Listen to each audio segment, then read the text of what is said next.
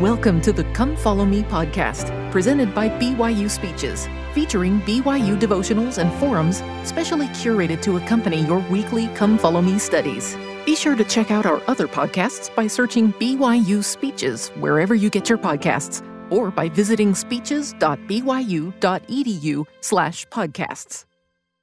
This devotional address, entitled The Great Plan of Our God, was given on October 30th of 2007 by L. Tom Perry, then a member of the Quorum of the 12 Apostles of the Church of Jesus Christ of Latter-day Saints. In the 14th chapter of the book of Luke, we find a great multitude following the Savior to hear his message.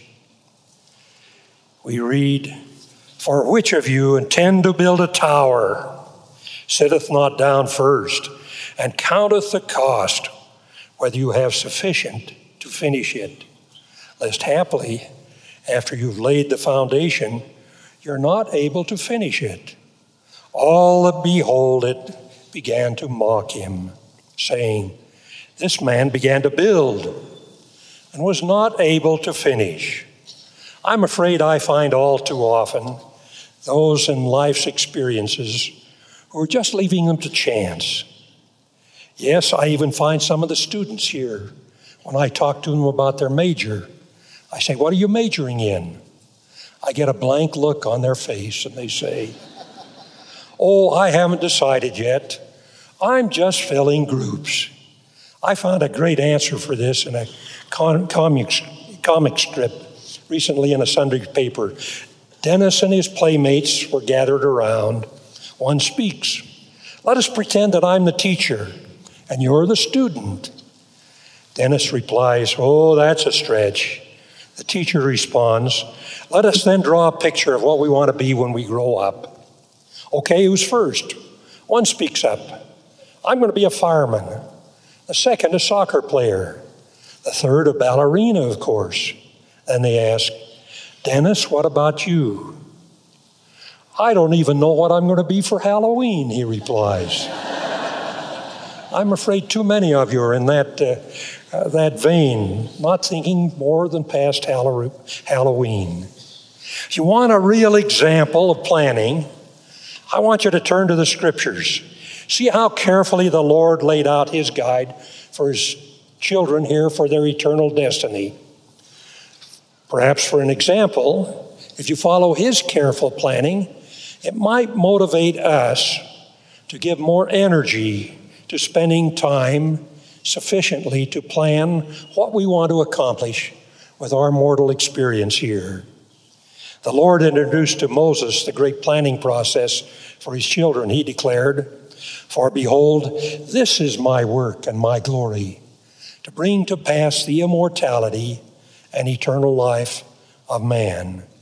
His great plan, which included the atoning sacrifice of our Savior, was to provide immortality for every soul that lived on earth, and then the gift by the power of the priesthood to those that would adhere to his plan, life eternal, the greatest gift God has given to his children. Nephi declared, "Oh, how great the plan of our God." In Moses we read, "And now behold, I say unto you, this is the plan of salvation unto all men, through the blood of mine only begotten, who shall come in the meridian of time." As we follow the course of Scriptures, we find abundance reference to the Lord's plan, which he will accomplish for his children here on earth. The history of this process and following that plan certainly testifies to its completeness and its consistency.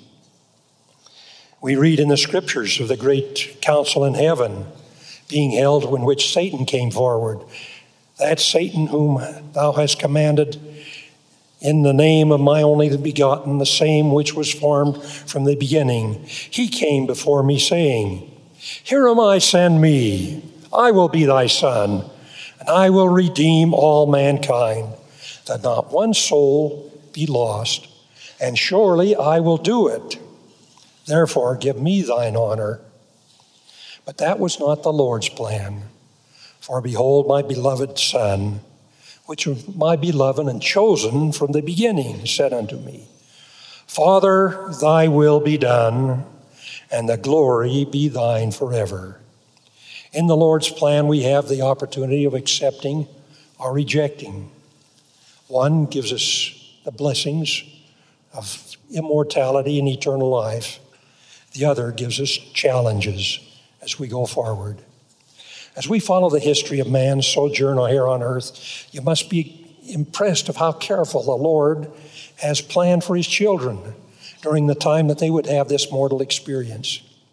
The periods of time the Lord has instructed his children with his gospel plan has been divided into dispensations.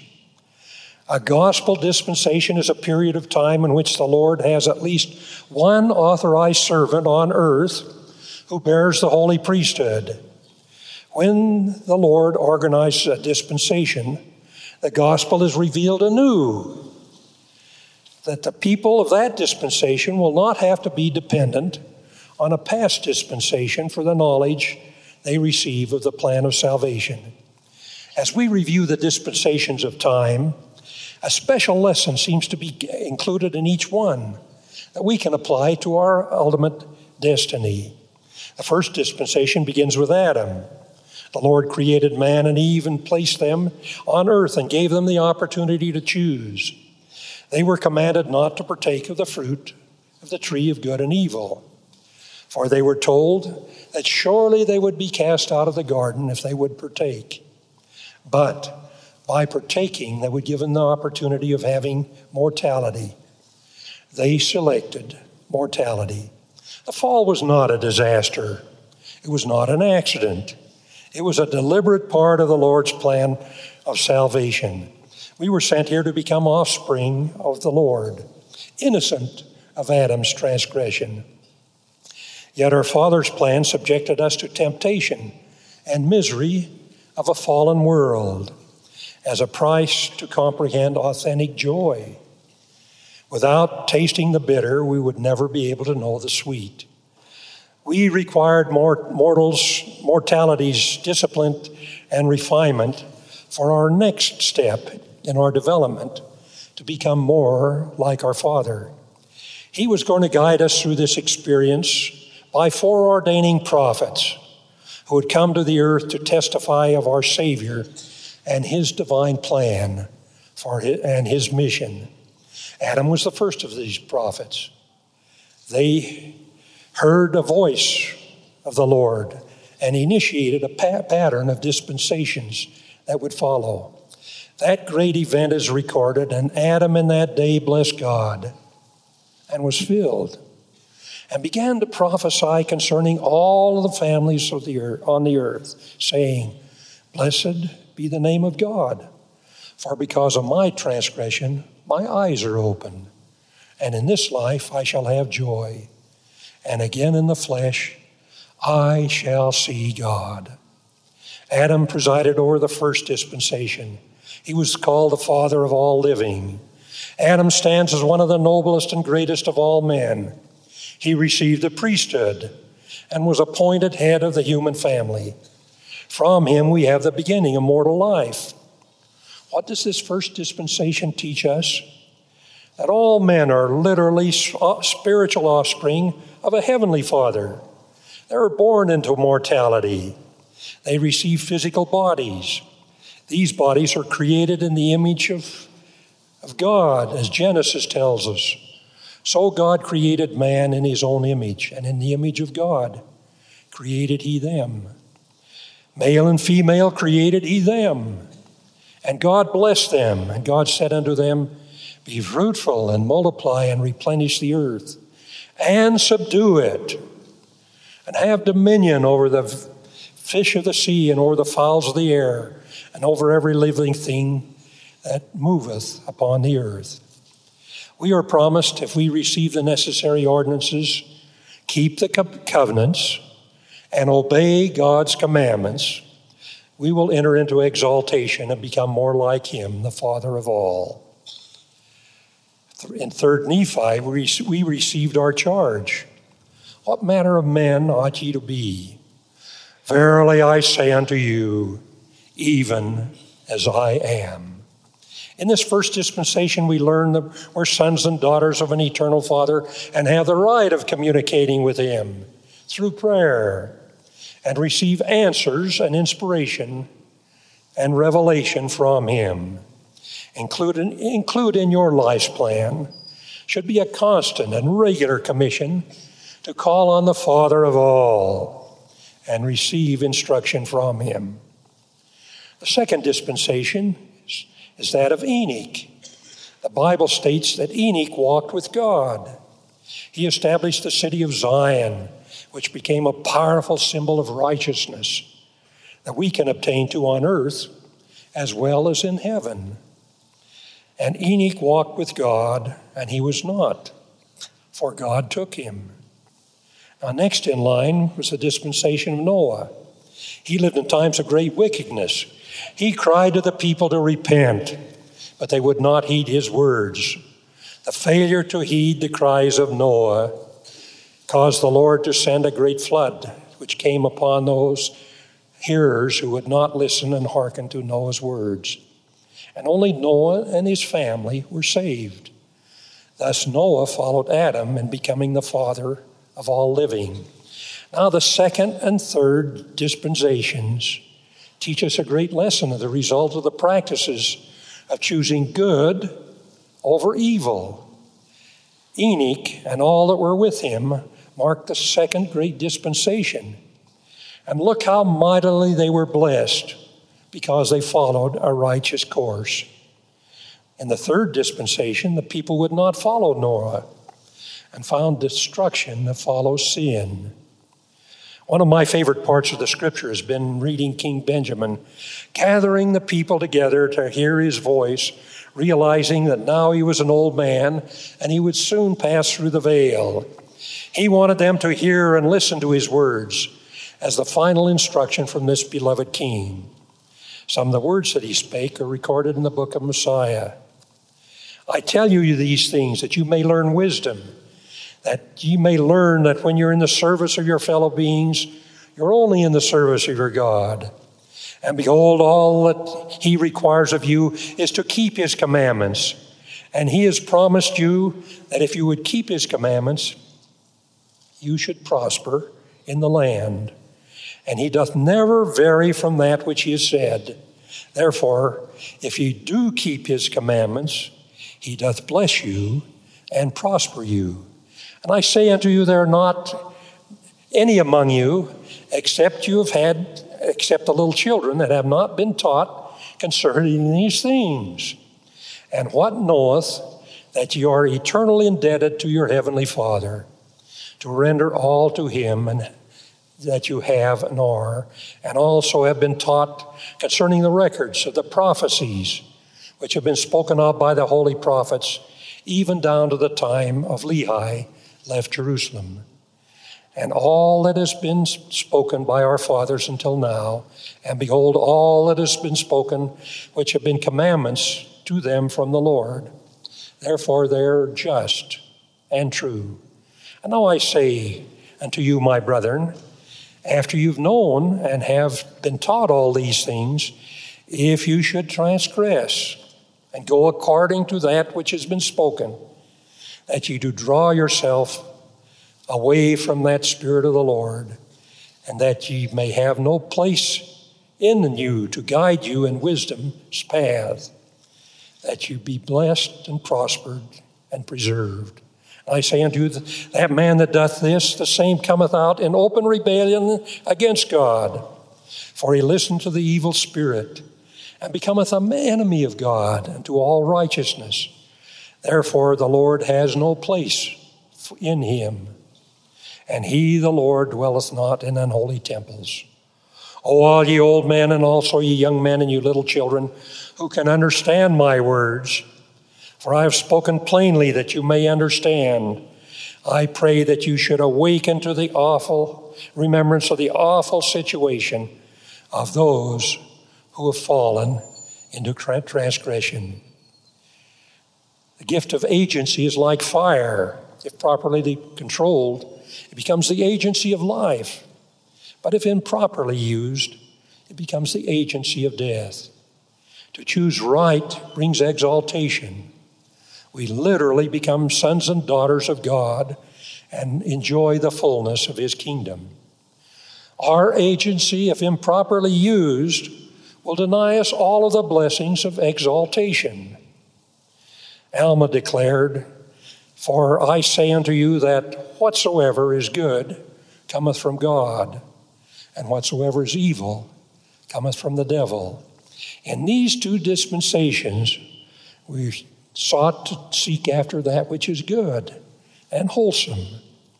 Our life's plan certainly should be to absorb all the good that we possibly can as we journey through this mortal experience. Search the Scriptures daily, for if you search them, you'll find the road to life eternal. The next dispensation is that of Abraham. Few characters have been more prominent in the Scriptures than was Abraham. Like Adam, Enoch, and Noah, his divine commission came from the Lord. The Lord declared to Abraham, "Get thee out of thy country and from thy kindred, from thy father's house, unto the land I will show thee. And I will make thee a great nation, and I will bless thee above measure, and make thy name great among all nations.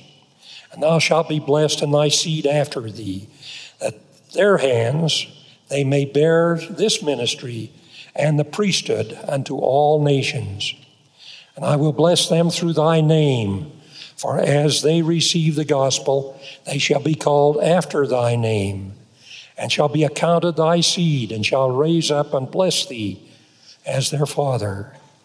And I will bless them that bless thee, and curse them that curse thee. And in thee and in thy seed, for I give unto thee the promise that this right shall continue in thee and in thy seed hereafter thee. Shall all the families of the earth be blessed, even with the blessing of the gospel, which is the blessing of salvation, even life eternal." The Latter-day Saints are a covenanted people. Covenant means a binding and firm agreement between two peoples. In the case of Latter-day Saints, the covenant means an agreement with the Lord, in which we're promised many blessings from Him, on condition that we will observe and be obedient to His laws and His commandments. Our life's plan should include living worthy of making and keeping covenants with the Lord. I think one of the best ways to live worthy of always being worthy to hold a temple recommend, having that opportunity of sitting in front of priesthood leaders and certify your worthiness to them. Now, following Abraham, we have Moses. He was one of the mightiest men that ever lived. He walked and talked with God. He was chosen to lead and deliver Israel out of the bondage of Egypt. He was privileged to receive for mankind the great law contained in the Ten Commandments. Moses was taught leadership in a most effective way. To me, leadership demands balance. Our prophet, President Hinckley, has given us priorities that we should allocate to balance our time to achieve our greatest success. What does he say is our first priority? First, we must always give our first priority to our family. That's number one. The second responsibility is to provide for our family through our employment, and always be conscious of being faithful to our employer. The family proclamation declares, "By divine design, fathers are to preside over their family in love and righteousness, and are responsible to provide the necessities of life and the protection of their families." Next comes the opportunity to serve and build our Father in Heaven's kingdom on earth through service in His kingdom in the church. Now, the fourth is very interesting to me. President Hinckley said, "Time for yourself, time to study, to meditate, to plan and prepare." Every person needs time to prepare themselves to accomplish that which he wants to accomplish.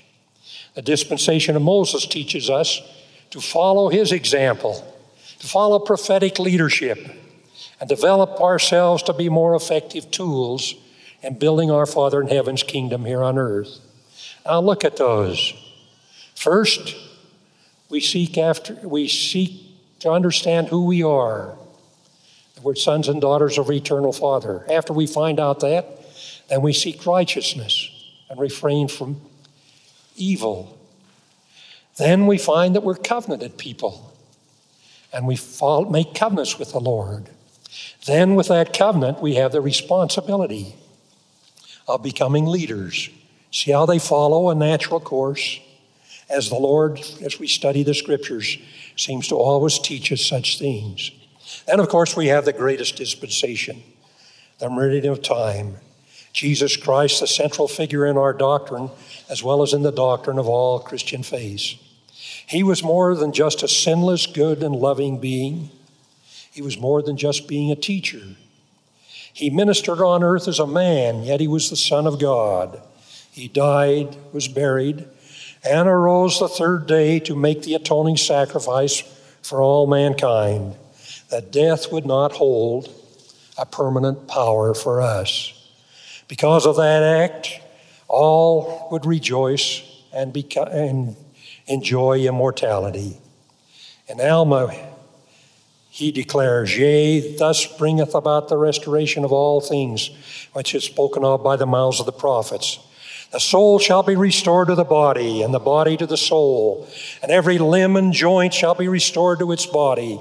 Yea, even a hair of the head shall not be lost, but all things shall be restored to their perfect and proper frame.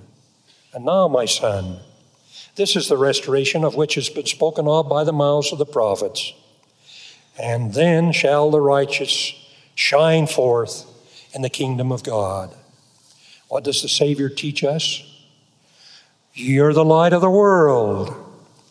A city that's set on a hill cannot be hid. Neither do men light a candle and put it under a bushel, but on a candlestick, and it giveth light unto all that are in the house. Let your light so shine before men, that they may see your good works and glorify your Father which is in heaven." Now I'm before the light of the world today.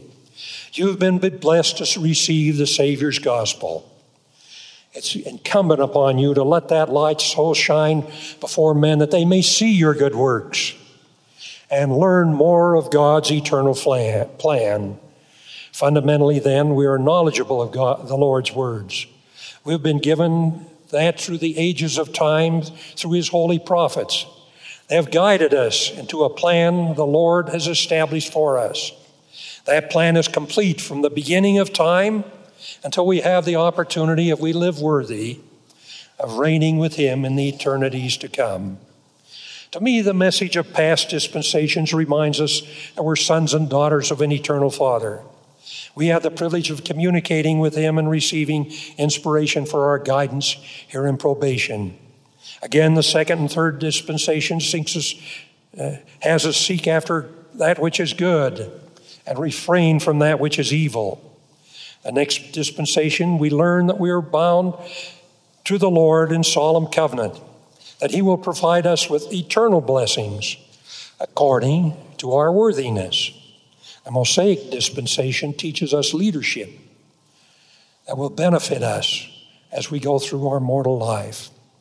A dispensation of the fullness of times promises us immortality and eternal life as a gift from the Lord.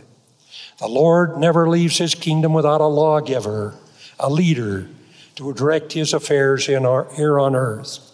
We are blessed to live in the dispensation of the fullness of times, in which God has set up His kingdom, which is to be an everlasting kingdom and never have an end. Our generation, in the fullness of times, has the benefit of all previous dispensations on which we can build our lives as we understand God's dealings with His children here on earth. We live in this remarkable age of this dispensation when the gospel of Jesus Christ has been restored in its fullness. We find ourselves being children of promise. I hope that means you just do not become common, but plan to excel. There's no place in the world for mediocrity. We must strive for perfection. We can only obtain perfection in areas that we seek and move forward to the goals that we've established for our lives. You have a rich heritage. Do not be afraid to act in accordance with gospel principles and enjoy its blessings as you fulfill the full measure of your creation here as a child of God. Listen to what King Benjamin promised us. Moreover, I desire that you should consider the blessed and happy state of those that keep the commandments of God. For behold, they are blessed in all things, both temporal and spiritual. And if you hold out faithful to the end and are received into heaven, that thereby you may dwell with God in a state of never-ending happiness. Oh, remember, these things are true, for the Lord God has spoken it.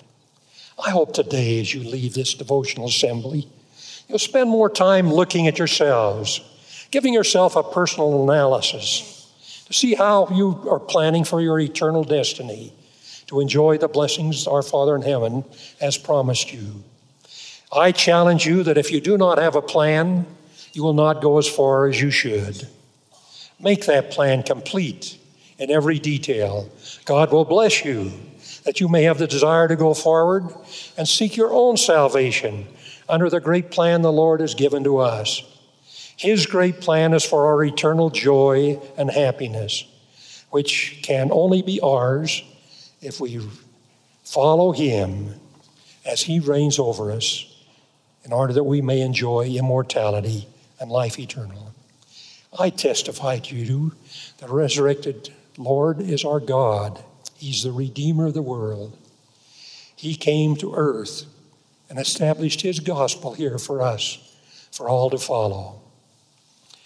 That He foreordained Joseph Smith to be a prophet of God, to come in a high and holy calling, to receive revelations from Him, to establish His kingdom here on earth, and to hold the keys of this dispensation of the fullness of times. God grant us that that witness may ever burn brightly in our hearts and souls, that we may realize who we are, sons and daughters of an eternal Father, and we have the power to put into a plan of life that will follow His plan, that will give us the direction to life eternal. May God bless us that this may be our goal and our plan, is my humble prayer. In the name of Jesus Christ, amen. You've been listening to the Come Follow Me podcast, presented by BYU Speeches. Please check out our other podcasts of recent speeches, classic speeches, and BYU Speeches compilations on love and marriage, overcoming adversity, by study and by faith, the prophet Joseph Smith, and Jesus Christ, our Savior and Redeemer.